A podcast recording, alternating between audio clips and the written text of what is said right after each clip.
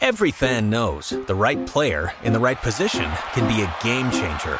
Put LifeLock between your identity and identity thieves to monitor and alert you to threats you could miss. Plus, with a US-based restoration specialist on your team, you won't have to face drained accounts, fraudulent loans, or other losses from identity theft alone.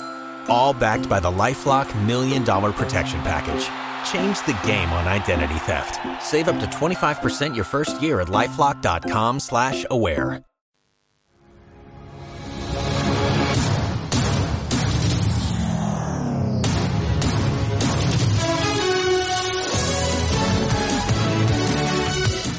Repasamos la jornada de Liga Femenina Endesa.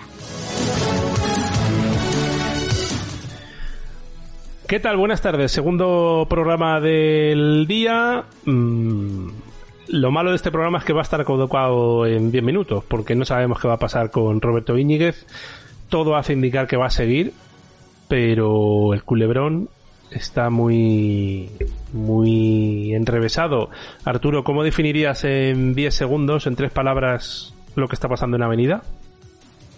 el telenovela turca eh, podría ser bastante mm, extraño para estos niveles de, temporada y, de, de, liga andesa, sí. Extraño, extraño. Te he dicho tres, has utilizado 17. Cambio de música y empezamos, venga. Escríbenos a redacción arroba al ritmo del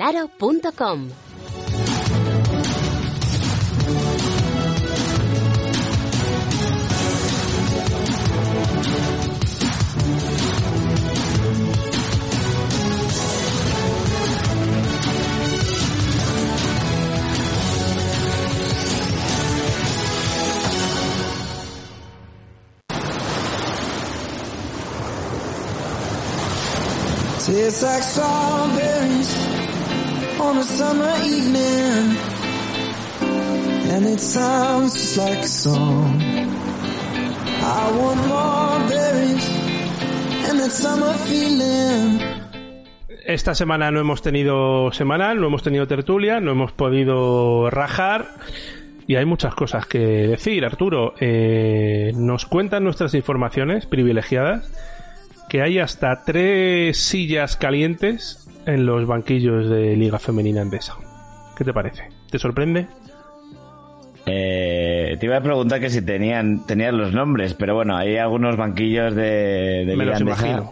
Te los imaginas, ¿no? Eso digo yo. Hay, hay banquillos que se están tambaleando por los resultados ligueros, así que no me sorprende que haya movimientos en los banquillos en los próximos minutos o próximos días.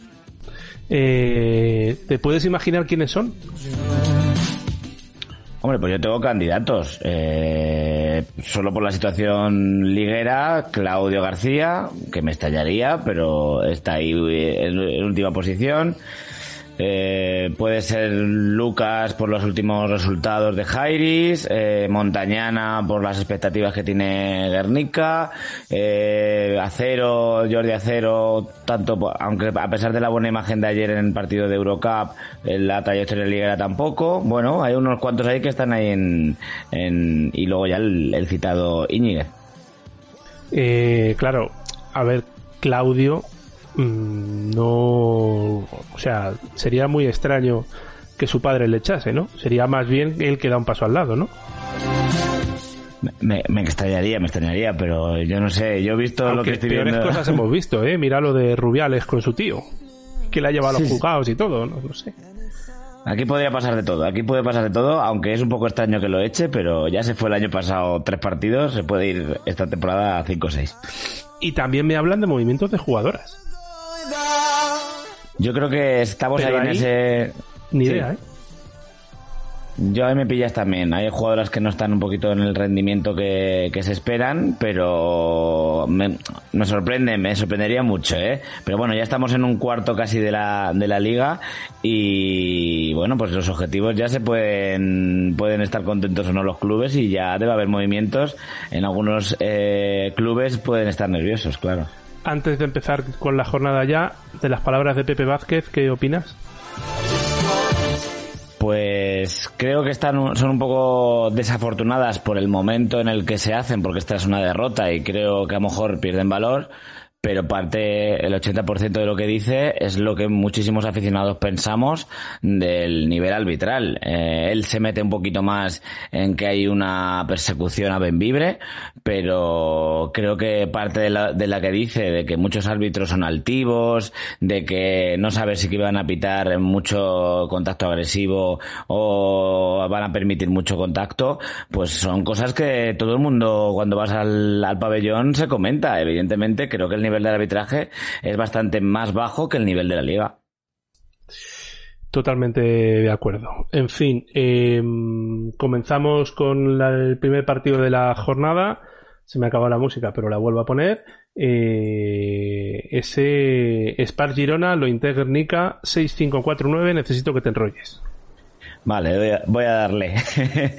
eh, bueno, victoria de Girona que, que, empezó un poquito, le costó un poquito engancharse al partido. El primer cuarto de Guernica fue bastante bueno. Eh, 17-11 al fin del primer cuarto, donde Soli Gueravide eh, pues manejó bien al equipo y al final fue, en el término del partido fue un poquito la más destacada con 13 puntos. Eh, y luego ya, pues, eh, Spar Girona, pues como siempre nos acostumbra, sobre todo con Canut, eh, empezó a defender eh, como él, como sabe, a hacer cortes, eh, provocar pérdidas y bueno, ahí Gardner apareció con 12 puntos casi seguidos y destrozó a Guernica. El tercer cuarto fue una sinfonía de, de Girona donde Garner y Drame pues eh, consiguieron tener una ventaja muy amplia y al final bueno eh, Guernica en el último cuarto intentó maquillar y al final se quedó en ese Girona 65 Guernica 49 en fin eh, ¿cómo estás viendo la labor de Ana Montañana? Yo creo que está le falta crear equipo. Yo veo buenas jugadoras, pero aparte de las bajas que ya hemos comentado en otro en otras ocasiones, creo que le falta conectar al equipo. Tiene Giravide, tiene Bogta y yo creo que son las únicas que están funcionando, pero un poco con juego muy individual. Yo creo que necesita conectar al equipo, meterlo rápido desde defensa. Si te ves el tercer cuarto de, de, de este partido, vas a ver las carencias defensivas que tiene el, el conjunto vasco y yo creo que tiene margen de mejora y Montañana es una buena entrenadora. Totalmente de acuerdo. A lo mejor le falta un poco de... ¿Te está gustando este episodio? Hazte fan desde el botón Apoyar del podcast de Nivos. Elige tu aportación y podrás escuchar este y el resto de sus episodios extra. Además, ayudarás a su productor a seguir creando contenido con la misma pasión y dedicación.